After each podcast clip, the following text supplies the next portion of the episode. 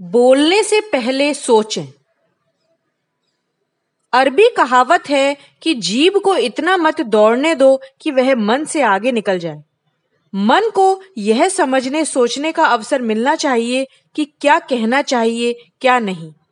अपनी मन मर्ज़ी से जो चाहे सो बोलते रहना, तभी क्षम्य कहा जा सकता है जब उसे एकांत में अपने आप से ही कहते रहना हो। किंतु जो दूसरों के सामने या दूसरों के लिए कहा जा रहा है, उसके संबंध में यह भी विचार करना चाहिए कि इसकी प्रतिक्रिया क्या हुई। यदि किसी कारण से उद्देश्य पूरा ना हुआ और अच्छे संबंध बिगड़ गए तो बोलने का श्रम ही निरर्थक नहीं गया, वरन उल्टा परिणाम भी सामने आया। यही कारण है कि परिणाम, अवसर एवं प्रयोजन पर विचार करने के उपरांत ही बोलना चाहिए। कबीर ने सच ही कहा था जो बिना विचार बोलते हैं, सो पीछे पछताते हैं। काम अपना बिगाड़ते हैं और जग हंसाई की भर्सना ओढ़ते हैं। वे यह भी कहते थे कि ऐसी वाणी बोलनी चाहिए जिससे मन का आपा खुले, अहंकार घटे। दूसरों को शीतल करे और अपने लिए भी शांति, शीतलता अर्जित करे। संत तिरुवल्लुवर ने कहा है, कुमार्ग पर चलने से जिन्हें रोक सको, ज़रूर रोको। पर इतना न बन पड़े तो जीभ पर लगाम लगाकर रखो ही। वह जब कड़ुआ बोलती है तो अनेक अनर्थ खड़े करती है।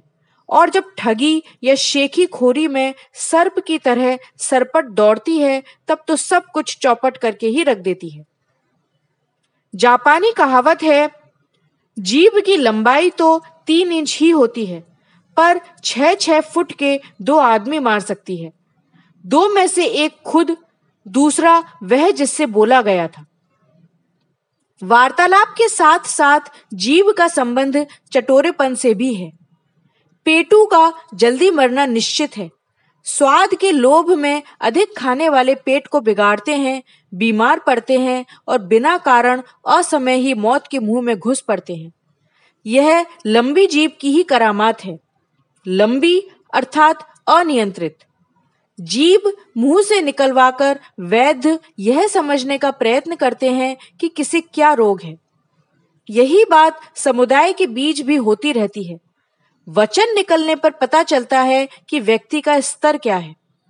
वार्ता में न केवल विचारों का प्रकटीकरण होता है, वरन यह भी समझा जाता है कि व्यक्ति की शिक्षा, रुचि, जानकारी तथा सुसंस्कारिता की स्थिति कितनी नीची या ऊँची है।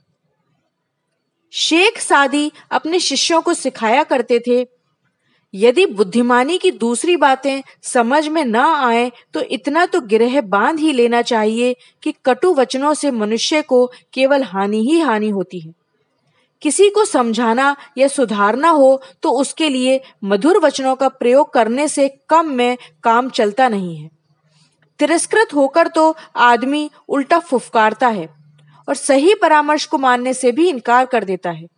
इसलिए समझदारी इसी में है कि जो भी बोला जाए, वह सभ्यता की मर्यादा से आगे न बढ़े। चिंग चंद्र कहते थे, यदि आत्मश्लाघा और पर निंदा के तत्व हटा दिए जाएँ तो आम लोगों की तीन चौथाई बकवास सहज ही बंद हो जाए। काम की बातें बहुत कम हैं। जो हैं, उन्हें तर्क और तथ्य प्रस्तुत करते हुए संक्षेप में सरल शब्दों के माध्यम से कहा जा सकता है।